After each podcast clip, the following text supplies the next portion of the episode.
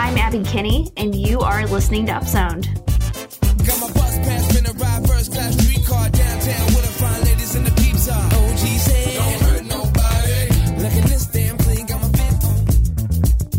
Hello, everyone. Welcome back to another episode of Upzoned, a show where we take a big story each week that touches the Strong Towns conversation and we upzone it. We talk about it in depth. I'm Abby Kinney, an urban planner in Kansas City, and today I am joined by my friend and regular co host, Chuck Marohn, founder of the Strong Towns organization. Hiya. Hey, uh, we usually record these on Friday, but we're doing this one a little bit late today. And it just works out that uh, I can express my condolences to you for your football team losing this past weekend. I did that before we were on air, but I think people should hear because, uh, yeah. you know, uh, Minnesota and Kansas City are natural rivals in a lot of ways in in sports franchises and uh, you know i've i've been cheering vicariously i texted you last night during the game when it was looking good for you and then i texted you when it wasn't looking good for you and then i texted you my apologies right after you lost so i i, I live vicariously through you it was uh it was kind of a tough game to watch because we were doing pretty well at the beginning and I even at one point tweeted out the Cincinnati Butterfingers, am I right? And now I'm kind of eating those words because things started going really bad. So maybe yeah, it's my fault. well, yeah. my wife wanted to go um, snowshoeing yesterday, and the game was, you know, look looked like it was out of reach. And I'm like, oh, I should go you know, I should spend time with my wife. And then I'm like, ah, I got some stuff to do. I'm to stay and watch the game.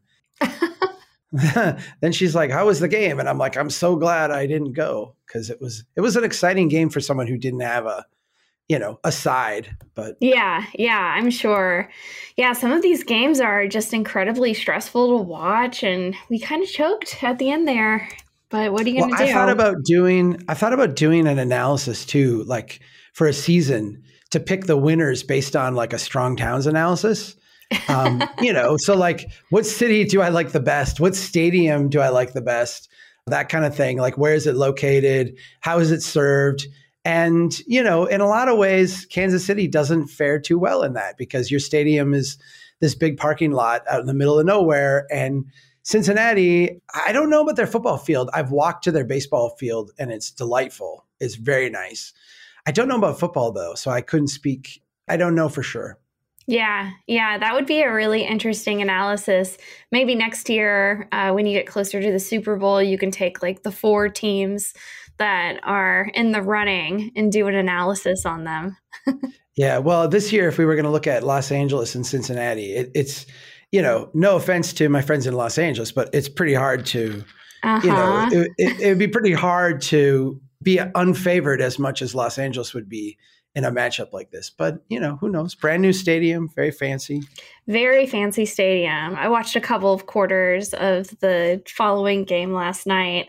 By the way, I don't usually talk like this. Like I don't really watch football unless we're winning. Yeah, so. me either. I like sound like I, I like really know what I'm talking about. I watch football two or three Sundays a year, and it happens to be like the championship games and the Super Bowl. So I am I am the like Christian equivalent of the you know, Christmas and Easter attendee. That's what I am with football now. I'm like, I will attend at the two big events and I'm pretty much checked out the rest of the That's year. me 100%. Except for, you know, games like last night, I get really invested emotionally in the game, but I don't fully understand all the technical rules. So I'm constantly turning to others. Why? Why did they say that? Why did they stop the clock? And so, you know, that's got to be really annoying. well, you know, you like your city. That's cool. Yeah, I like my city. Uh, yeah, I like I like when we win. so, anyway, so the article that we are going to be covering today was published in the New York Times by Keith Schneider, and it is entitled After Urban Flight Corporate Campuses Add a Taste of the City.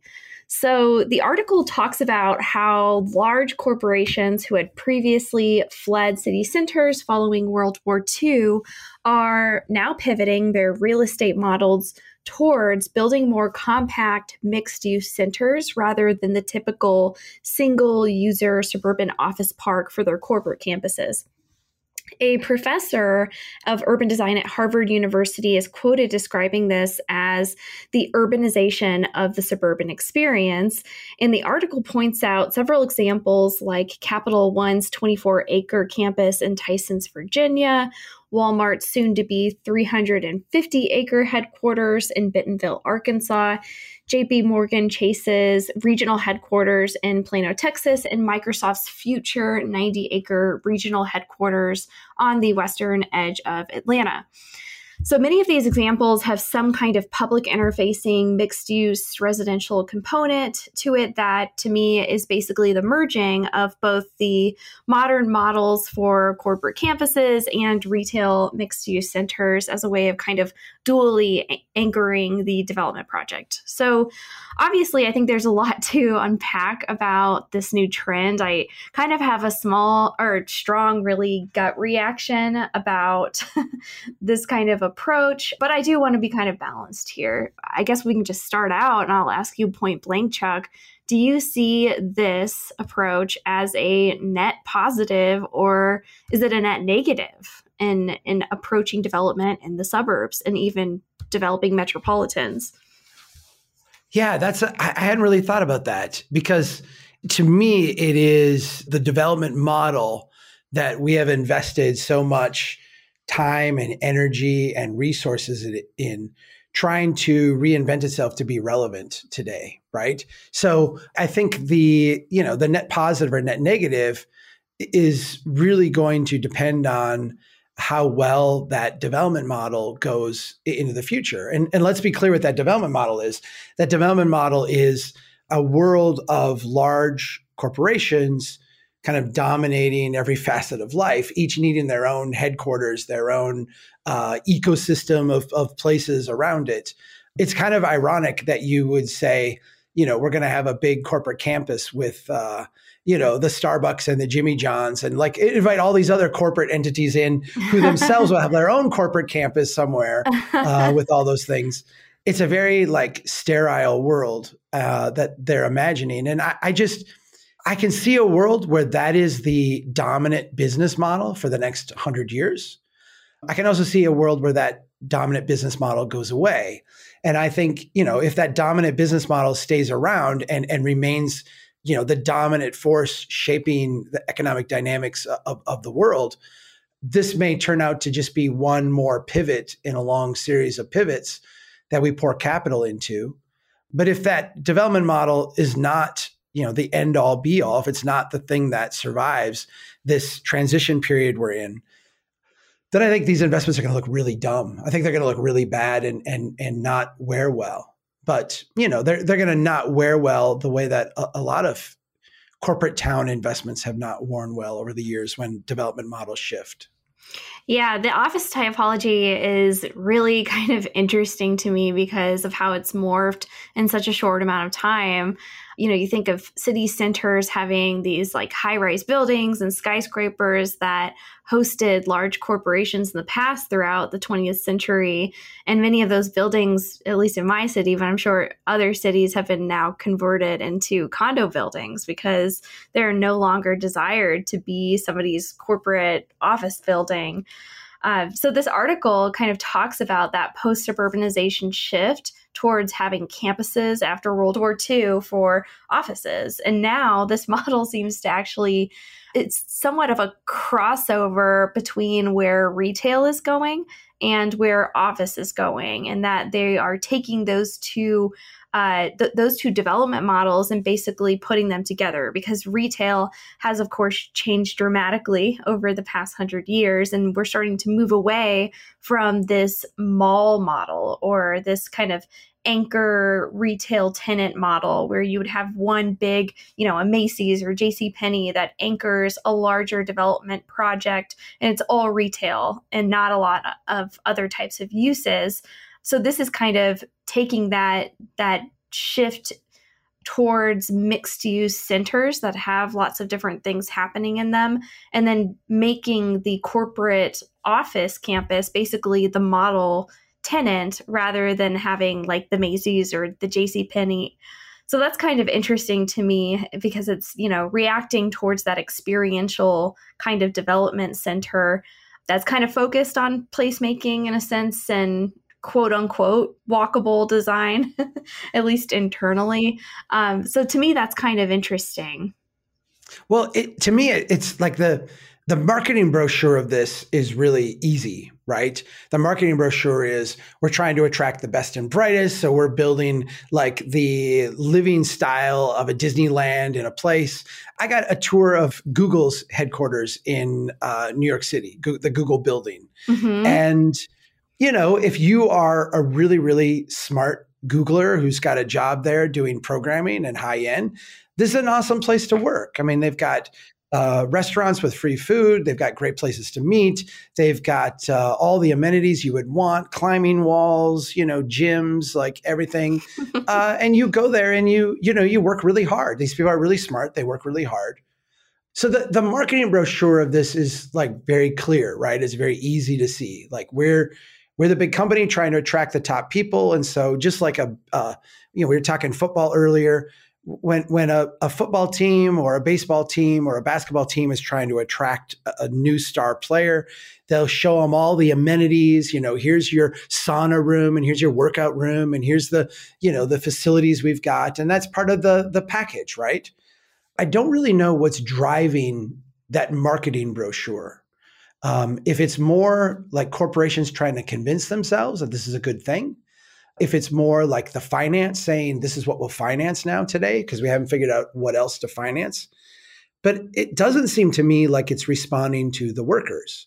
A predominant amount a, a, number of them which are saying we're not coming back to the office. Like we don't want to come back to the office. We want a job that gives us way more flexibility i also think in terms of like the companies that are attracting to this i mean jp morgan is mentioned in there capital one is mentioned in the article you know, we brought up Google here now. Apple was mentioned in the article. Uh, these are companies that don't have the 1950s vertical management structure.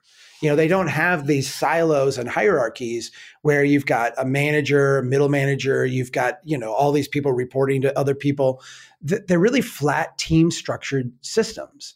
And so they need places for teams to like meet and chat and work together but a lot of that doesn't require physical space. It doesn't require the type of structure and, and, and building really that uh, we're used to in, in corporate America. And so this feels a lot more like to me, someone is starting with a building, abstractly suggesting what their workforce should be like, and then designing something to try to fit that abstraction, as opposed to starting with the workforce who are telling them things like we want this lifestyle. We want you know to amenities. We want to live in a nice place and saying okay well well maybe we should just have remote work be a thing and, and allow people to have their lifestyle and let's put our money and investment into trying to make that happen.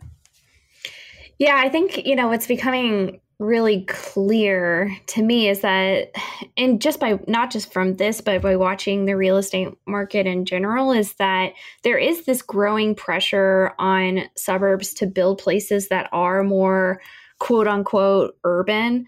Um, and I think that's what these corporations are kind of responding to that, that that the trend has kind of geared more towards walkable places, places that, you know, have more amenities that are designed in a way that is, you know, where people enjoy spending time.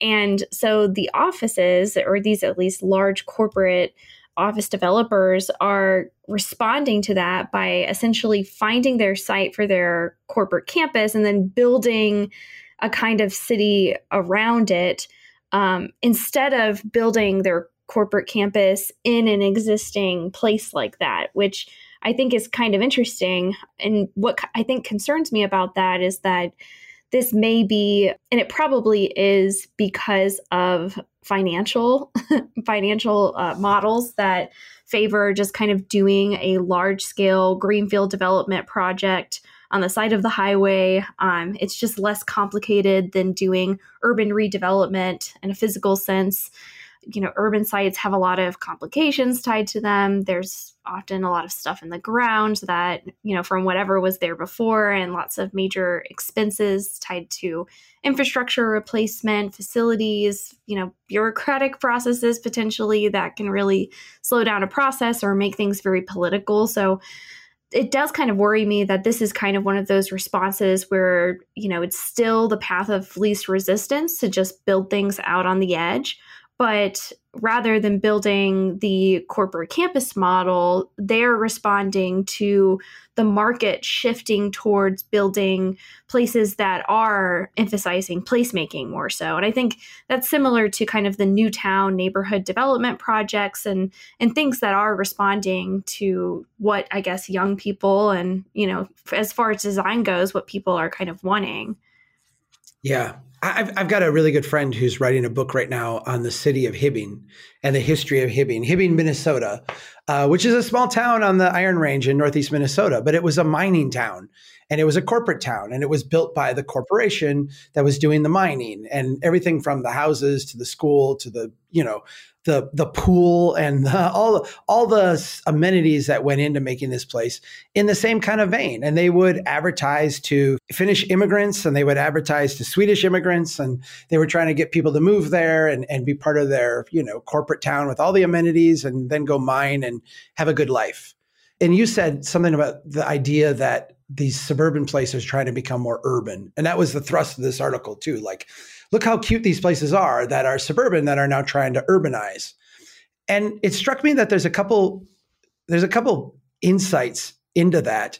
The first is that I think a lot of cities that are suburban would like to urbanize, like the governments would like to urbanize and the planners there and the people there.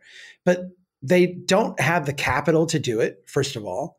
And second of all, they don't have the backing of people to do it. I mean, I, I, think there's a lot of people who are like, I, yeah, that's a great, that's a cute amenity. But the people who have moved to these places are in a structure that itself inherently resists change. They themselves resist change. And the idea that they're going to take the, the money that they have and instead of fixing their own cul-de-sac, which they're going broke doing already, invest in a new, you know, walkable, bikeable, mixed use, vibrant down, you know, however you want to market it. I see that happening in some places, but I don't see it happening with the the gusto that would need to to take place. So you turn to corporations, which can do it because corporations can get the capital and they can, uh, in a sense, you know, force things to happen because they don't have to go to a bunch of NIMBYs and ask permission within their own land, which in their own campus. They don't have to, you know, put it up to an association vote or what have you. But I, I think you run the risk then of building places that are, in a sense, single use, sterile environments that don't adapt and change uh, over time, that Uh, you know, I've talked a lot about Walt Disney. The, the Disney Corporation was originally going to build Epcot Center, the experimental prototype city of tomorrow, in in this way, and they wound up walking away from it for a number of reasons. But one of them was that it, it's just a really bad idea to build a place like this that is very difficult to adapt, very difficult to change, very difficult to evolve over time, and is a sense like a big pass fail experiment in human living these places tend to not age well. So I can see corporate America like getting the money to do this and want to do it. It just seems really silly when you could drop your, you know, uh, maybe your scaled down office space into an existing urban area, have all the urban amenities, and then be you know a contributor to that urban environment instead you're trying to take an investment a bad investment you made uh, retrofit it to be a less bad investment in the hopes that you can create you know a facsimile of an urban environment out in suburbia somewhere. And that i don't know that just seems like a really bad set of business decisions to me. Yeah that was one of the things i was thinking about is is is this basically a, a ton of office spaces surrounded by you know, quote unquote city amenities, or is it mostly city amenities that are public interfacing as some kind of suburban town center kind of format?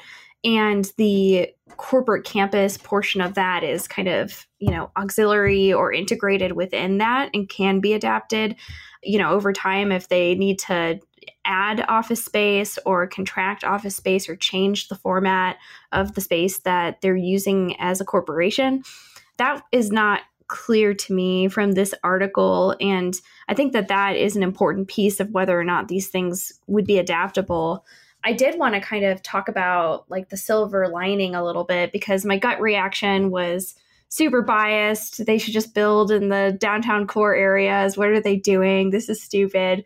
But um, I did want to kind of be optimistic in this perspective because something that we do advocate is for suburb or basically to have a city of villages, right? For cities um, suburban or urban to have neighborhood centers and some kind of you know anchor that isn't just you know the big box grocery store centers so i think that you know this model in a sense kind of undermines that that commuting model, that model where suburbs are simply bedroom communities that residents live in and then drive 45 minutes to an hour to, to where they're working. And so I think that is one of the things that is a plus here, having more employment options and places that are localized um, where people live.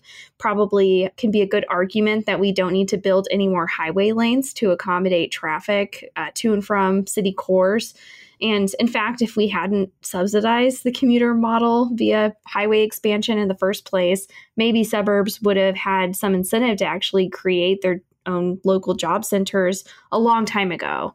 So, you know, this kind of starts to get us to a metropolitan area of villages or, you know, a polycentric kind of model, which I think is is probably good. I think there's a lot of nuance about how it's done to kind of determine whether it's um, sustainable or works. You know, when the primary structure of your community has been an arterial grid with subdivisions and big box centers, it's kind of hard to retrofit that to avoid this kind of drive to urbanism that a lot of these town centers tend to have. But it doesn't mean that it's completely helpless, perhaps. I think a counterpoint to that, though, is that on a metropolitan scale, you need population to sustain all these different little villages if you're going to have them. So, if suburbs start to kind of semi urbanize and have centers, and that's at the expense of the center city core, that's also not very healthy from a regional perspective. So, you would need to grow as a region and not spread out anymore in order to make that work. And I guess another counterpoint to that, and I guess I'm just arguing with myself at this point, so bear with me.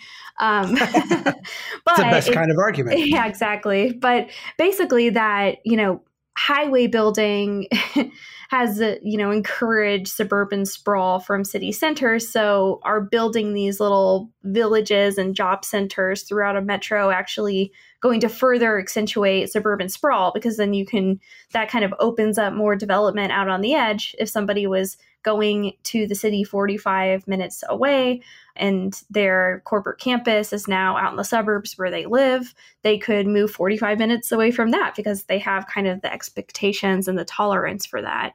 Um, so I guess there's a there's a lot that goes into this depending on what scale you're looking at, whether it's from kind of the metropolitan, regional scale, all the way down to the site and how it's actually designed. That is going to impact whether or not this is a this is going to be sustainable and actually going to create places that that work over time. And i don't know that corporations are going to be thinking about it that way necessarily. They're they're probably just worried about getting a project done.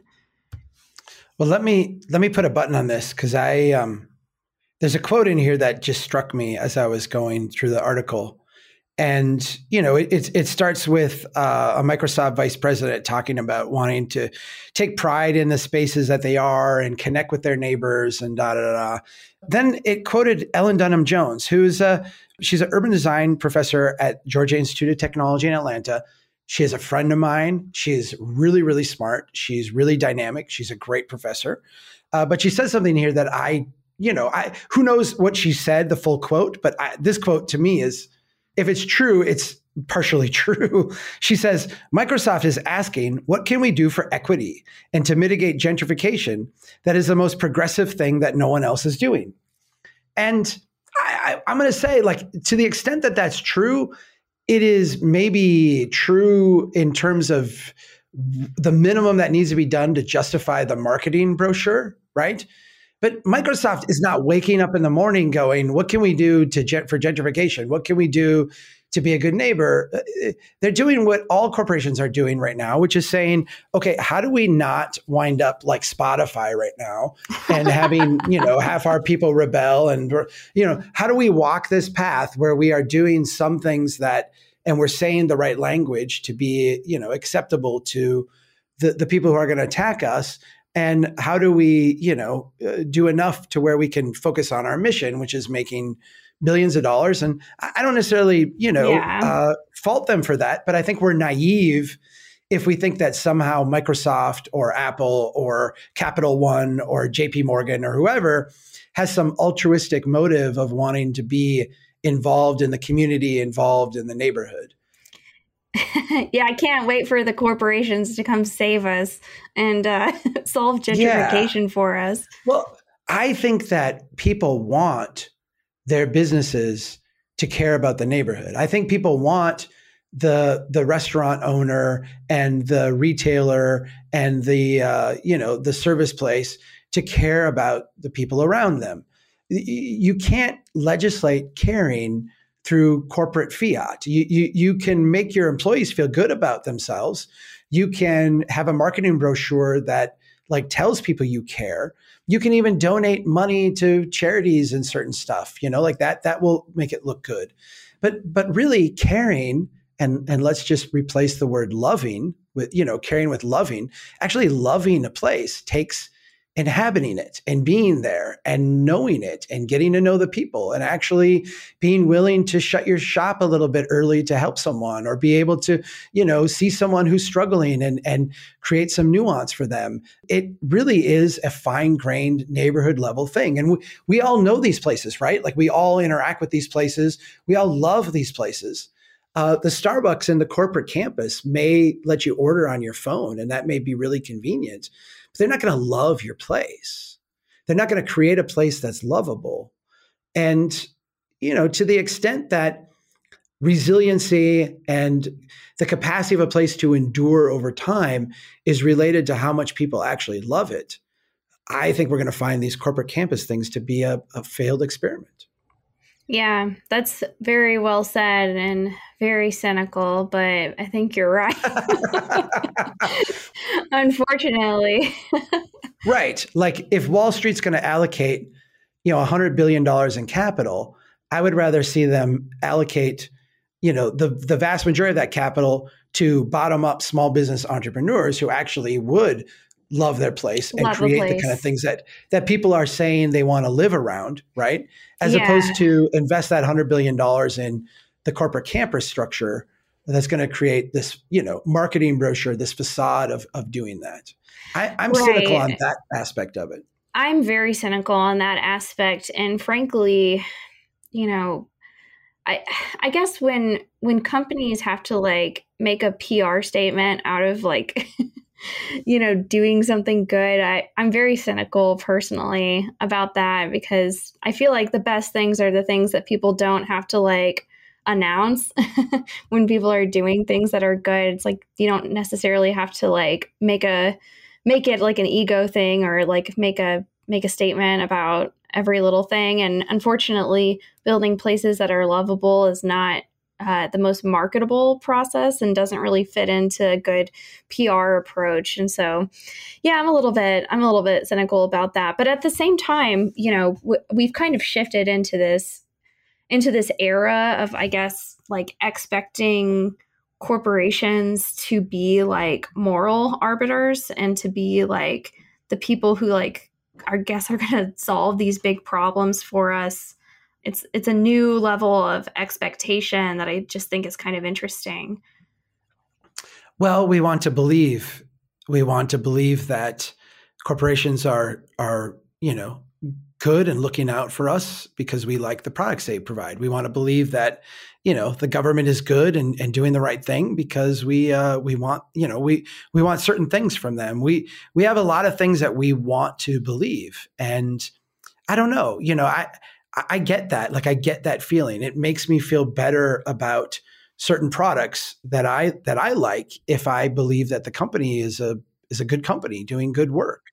I, I, feel like that's very human, right? Like I'm not even saying that we're wrong in that. I just think that we're, and I'm including myself in this. We are we intentionally become naive when we think that like that's the, you know, the.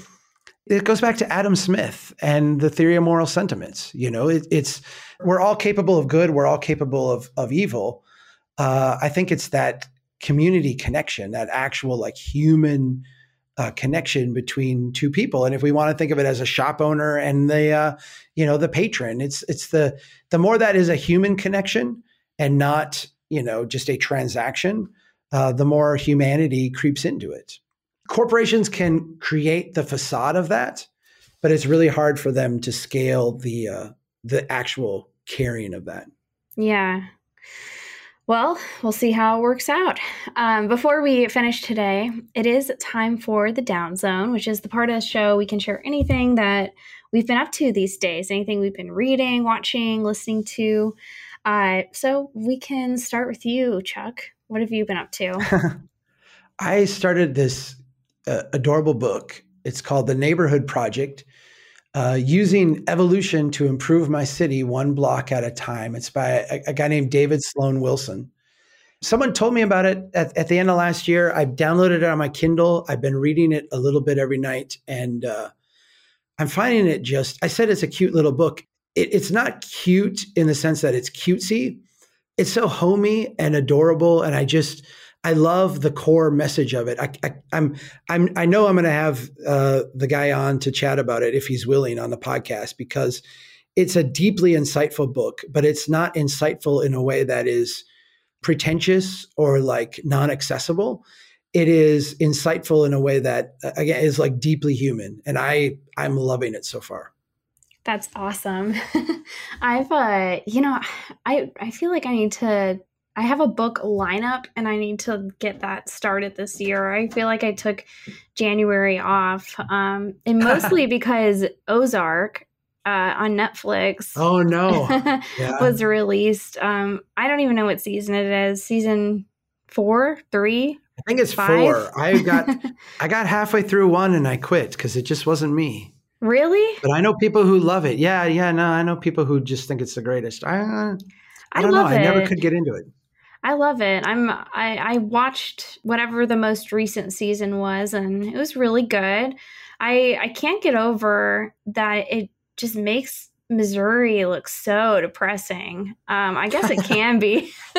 well, I guess it can parts, be, but there's never yeah. sun in the show. So I'm like, man, yeah we need to get rid of the cloud sometimes. But uh, well, the Ozarks are gorgeous too. I mean, it, it's one of those things where, like, when I started watching this, I'm like, well, this doesn't this doesn't align with what I think of the Ozarks for the you know multiple times I've been there. But yeah, sure. yeah, I know the the Ozarks actually is you know it's a really pretty area, so they make it look kind of uh, dreadful and and dark and kind of backcountry, which I guess some of it is.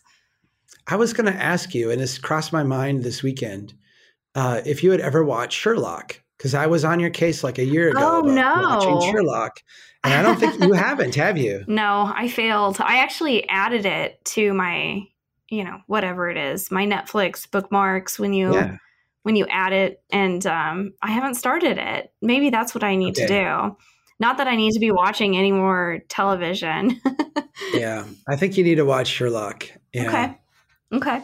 I, I, I, what did I watch? You, I mean, you were the one who got on me about Breaking Bad, and I did, I did that. That was great. Yeah, um, that's worth your so, time and effort. Yeah, I yeah. think uh, Sherlock is the one is the one you need to watch. That's that's probably my favorite all time show. So yeah, you'll like okay. It. I I will make a mental note, and I will do that. I will start okay. watching it. okay. All uh, right. I'm going to let you go. Thanks again, Chuck, thank and keep doing what you can to build a strong town. Thanks all. Take care, everybody.